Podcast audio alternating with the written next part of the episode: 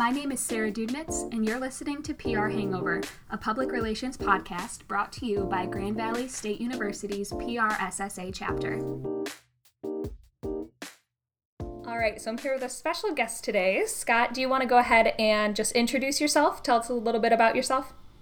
Sure. So my name is Scott Cowley. I'm a professor of marketing at Western Michigan University. I've been here for about three and a half years.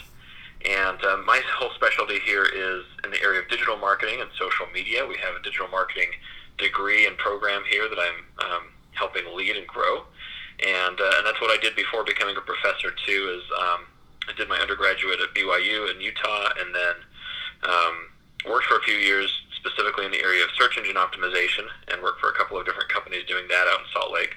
And then decided that I love digital marketing enough that I wanted to do it um, as an academic and uh, research and teach in that area, and then um, went down to Arizona State and did a PhD there before taking a job out here in Kalamazoo. So that's what brings me here. Awesome, and thank you for being here today. I appreciate it. So we'll, yeah, my pleasure. Yeah. So to start off, um, for those who maybe didn't get to watch the Super Bowl, didn't see any of the advertisements, can you sort of give us big overview Reader's Digest version of Planters Baby Nut. Okay, so so Planters is a peanut company. It's been around for a long time. Um, they have not run a Super Bowl ad in about 11 years, so this is kind of a big deal for a company who has not been in a Super Bowl for quite a while. And they've got this mascot that everybody's familiar with called Mr. Peanut. Mr. Peanut has been around since 1916, so over 100 years since this thing first made an appearance. Well, um, Planters worked with a, a company called um, VaynerMedia, and they really decided to go big or go home and take a huge risk, which was essentially to kill off their mascot. And so they had a, a essentially a teaser ad before the Super Bowl where um, where Mr. Peanuts basically dies, falls off a cliff to save a couple of his buddies. Wesley Snipes was one of them, and um, and so they run this teaser ad, and that's all you've got right before the Super Bowl is you. All you know is that Mr. Peanut is dead. And then uh, during the Super Bowl, they ran kind of the follow up to this ad where they're at Mr. Peanut's funeral, and Mr. Clean is there, the Kool Aid Man is there, and I think um, Kool Aid Man drops some tears on the grave, and from out of the grave sprouts what is this new uh, icon called uh, Baby Nut, and uh, and that's kind of it.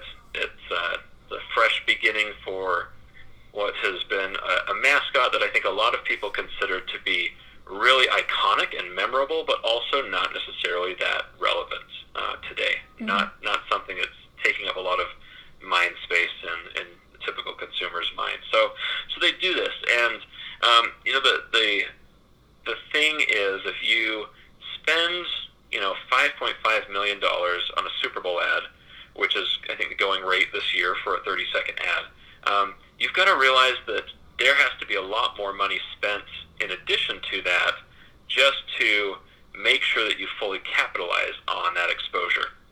Right? You've got costs that we don't even know are going into this in terms of production, in terms of distribution. Everybody's showing their ads online before you even get to the Super Bowl, and typically they're putting campaign money into it as well to to promote this. So so the what it essentially boils down to is um, they they air this ad. All of a sudden, you've got this new figure, and we're kind of in this nice little perfect, perfectly timed uh, spot where babies are really cute. Baby figures of the likes of um, like Baby Yoda on The Mandalorian, hmm. uh, Baby Groot um, is, is also one, and so I think they're kind of trying to ride the wave a little bit. So everybody, you know, when this happens and you've got this new character and and he's cute enough, which in this case, as cute as a baby peanut can be, then then that's going to it's going to naturally result in a lot of interest and a lot of people talking about it, a lot of people potentially searching um, for this and uh, seeing what they can find about this. And I think what, what ends up happening is um, is planters just really drop the ball on capitalizing on this new campaign, new figure. And, uh, and how we know this is that um, one is if you go looking for for baby nut right after this happens in the first you know 24 or 48 hours even uh, you're not going to find anything all you're going to find is is articles written by uh, different publications about the ad or about about the character so they they have no search presence at all um, for baby nut and, and one of the uh, SEOs Dan Shure um, even calculates and estimates that you know they probably had about a million people searching for baby nut in that uh, little window of time after after they aired this ad. So there's nothing um, there's n- nothing found that's uh, official from Planters when you go searching for it. You go to planters.com. They mention the teaser ad, but they don't. They, they had zero mention of baby nut or the follow up ad on their website. Um, typically, if, if a company uh, runs an ad like this, they would be paying for search ads to be able to at least capture some of that interest after people are doing those searches. And in this case, Planters didn't do any of that. It turns out, the I guess the last piece to this is that it turns out that they had actually built a full-fledged uh, shopping website with Baby Nut apparel called shopbabynut.com. Hmm. But what we found is that they had done, um, they had put some code into the pages of the site that accidentally took it out of Google completely, kept it from ever being visible in search results. So nobody ever found this unless they heard about it from somebody else, and that's um, you know, not what you want to have happen if you've just dumped a lot of money into completely reinventing your brand and brand icon, and you want to you know take it full advantage and capture some of the interest um, while you've got it, because you'll never reach that level of interest again outside of the, the little window uh, right after this thing airs in the Super Bowl. So that kind of covers the the overall picture of what happened. I think it, it comes out later that um, you know Gary Vaynerchuk, who runs VaynerMedia, you know, in, in one of the Twitter threads, said, "Hey, this wasn't really our fault. We've got other companies involved when we're doing a campaign like this." So he kind of uh, um, shifted some blame. But uh, mm-hmm. but yeah, it's it's one of those funny things that um, that you a typical consumer may not have picked up on, but digital marketers are are seeing this and you know shaking their heads at. it's so interesting and so unfortunate. So, what would you say planters did wrong? I know they there were probably a lot of different companies and things involved in production. Do you think it was just a lack of communication or just a lack of preparation? Well, if you look at if you look at uh, what it takes to support one of these ad campaigns, you need to have um, you know you need to have a strategy for people who are going to go searching for the campaign, whether it's on Google or YouTube. You need to have a strategy for um, what you do with people who go searching for that campaign. In this case, I think their intent was maybe we can drive some merchandise with that. Uh, there are other things that they potentially could have done with um, with all of this interest, right? They, they could have um, funneled these people into uh, an email list would have been a very uh, sensible thing to do so that they could then reach these people later.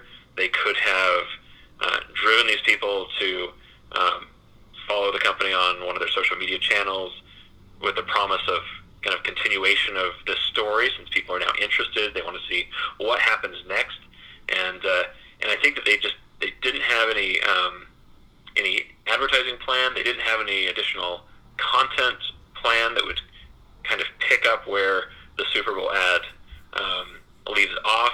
They didn't have any way to kind of uh, bring these people into the planters community after it happened, which is what you'd want to do if you want to be able to. I mean, uh, ultimately, this is a company that sells nuts. Mm-hmm. So it's not it's not like you're going to be able to drive a lot of revenue right after a Super Bowl ad for for planters. Mm-hmm. But it's a much more strategic, long term, brand based uh, type of ad where we are trying to make sure that we stay relevant in, in public consciousness. So um, so it's about making sure that when people have potentially a really good experience with an ad, that all of a sudden you don't disappoint them when they want to continue to engage with um, with that ad or with that ad content, and that comes in a lot of different forms. Mm-hmm. So, if they were to bring you in to sort of consult, what would you say they could have done better in hindsight? Um, you know, my background is all in search engine optimization, mm-hmm. and so you know, me and all my all my SEO friends are, are all talking about like what what do you do in this case? You know, you you don't necessarily want people to know exactly what's going to be in this ad before you um, before you run it on, on Super Bowl Sunday, even though for a lot of companies out there that's not a big deal. But I think they really wanted to make this a surprise.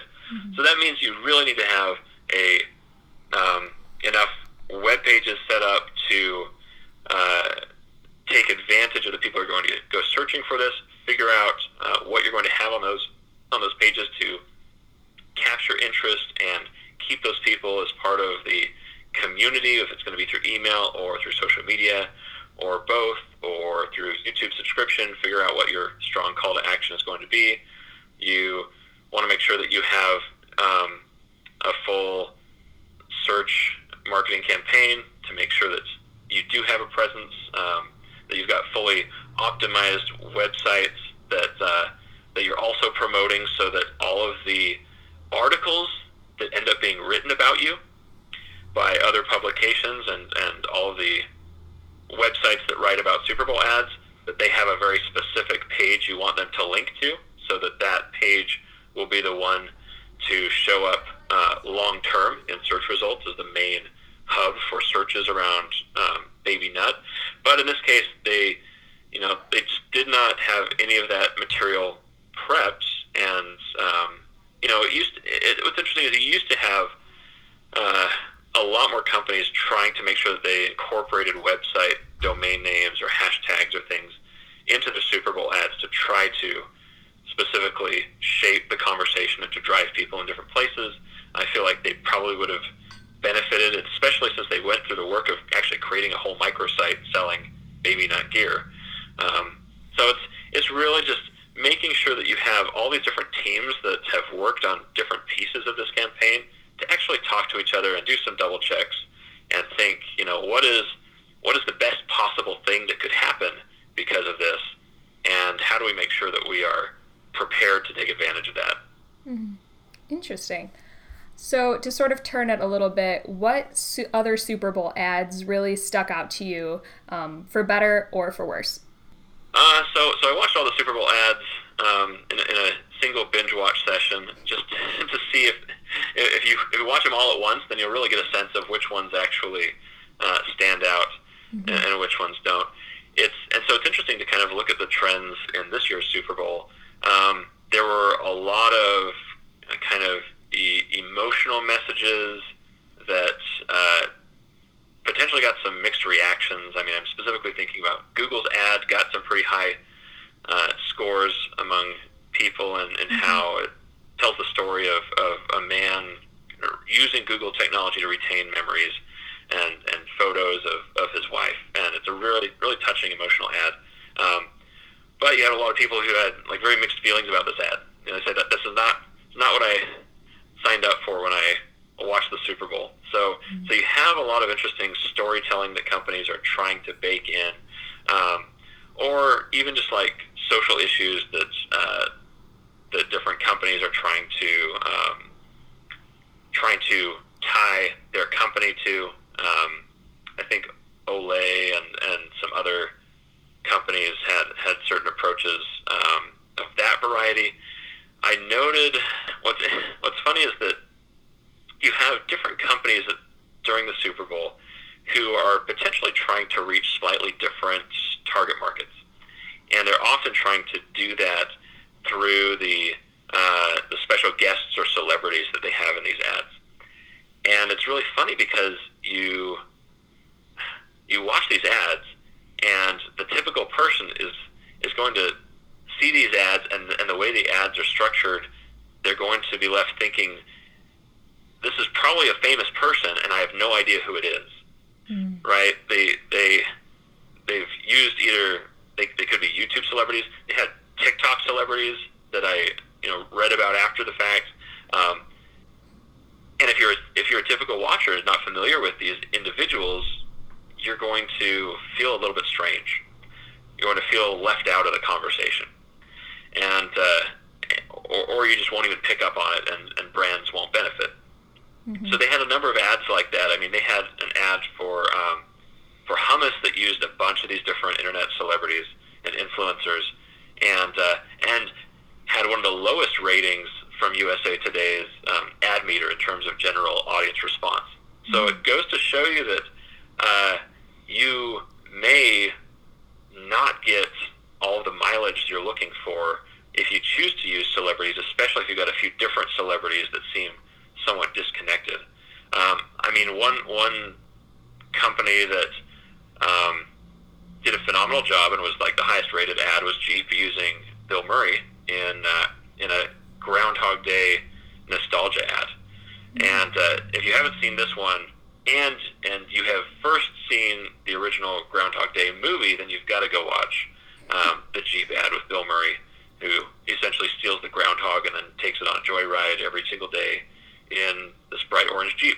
And uh, and that worked really really effectively because it did not try to kind of spread this um, this appeal across a few different celebrities. I think is is the risk you you take if you're getting a whole bunch of different people that aren't necessarily closely connected. Now, now that may or may not actually be um, true because you have Hyundai that had a few different Bostonian celebrities in in a car ad that otherwise have nothing to do with each other other than in this particular ad they all share a Boston accent, and uh, and that I think worked pretty well.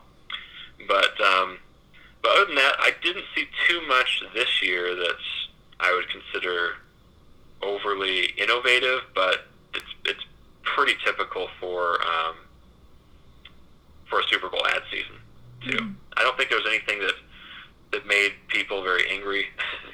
so most most companies I think played it pretty safe, and uh, and, will probably benefit for it. Mm-hmm.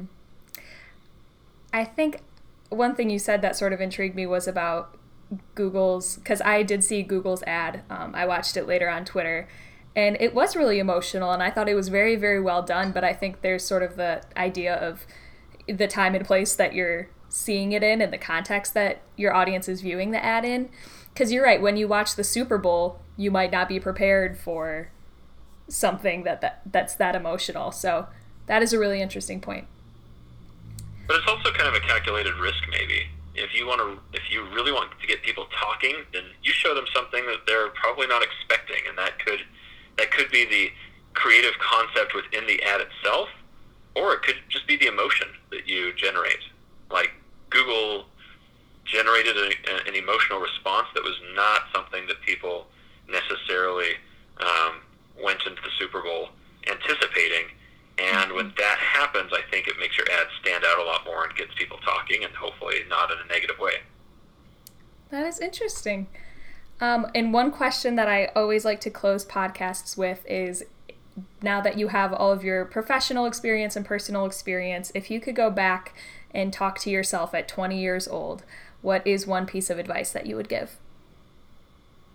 Uh, I I've told this to my own students when when we get to the end of the semester and and I kind of talk about a little bit of my own career path, which you know I didn't I wasn't always in digital marketing and kind of stumbled my way into it, but I I made a couple of really good moves when I first got into digital marketing and, and had this new job and didn't know. Um, didn't know anything about it really. You know, some a, a company took a chance on me, and I really needed uh, a job. I was already graduated, and um, and the couple of the best things I did very early on, like in the first month of this new job, which was a new, uh, it was a small um, agency called SEO.com, and I was basically just learning SEO from scratch, and they had a little bit of training, but a lot of it was just kind of learn as you go. And one thing I did was um, I went out and I bought SEO for Dummies, like the book SEO for Dummies, just because I didn't know it and I was kind of being fed all these different things in my job and realized I wanted a much more kind of like standard foundational training in this topic. And what I what I did is I would read this at night, and my wife would actually create quizzes for me based on the materials and, and the chapters in this book. And just because I really wanted to get up to speed as fast as possible, and that was the first time that I had ever, I felt like, invested in my own learning rather than just kind of waiting to be trained, assuming that somebody else knew what um, knew what training I was supposed to be getting. And uh, and because of that, I got a really solid foundational knowledge really fast, and it made it so that everything else that I was fed from other employees or from my boss, I knew where it fit in um, kind of in the big scheme of things and why it was important and what it meant. And so, um, so yeah, my, my best advice is is to be willing to actually pay money to invest in your own learning, even if it's something as simple as buying a book. The other thing I did really early on was I bought my first website, mm-hmm. and um, and my boss showed me how to set that up, and it was a pretty um, spendy investment to pay for a couple years of, of website hosting, but it was incredibly valuable for me just to start experimenting and learning how to um, how to how to operate a website and what I could do with it, and having a public platform like that where I started writing there. And, and so some of those some of those early decisions, I think, um, are good lessons for anybody that uh, you know don't necessarily wait around assuming that somebody else knows how to train you and, and what things you should be taught, but um, but be willing to invest in your own in your own learning and, and training. Mm-hmm. I like that. I like the idea of sort of taking initiative over your own learning too. All right, Scott. Well, thank you for being here today. I really appreciate it. Hey, thank you. It's been a pleasure. I hope you've enjoyed listening to PR Hangover. If you'd like, you can give us a follow on Twitter at GV underscore PRSSA, and you can check out our show notes at GVPRSSA.com.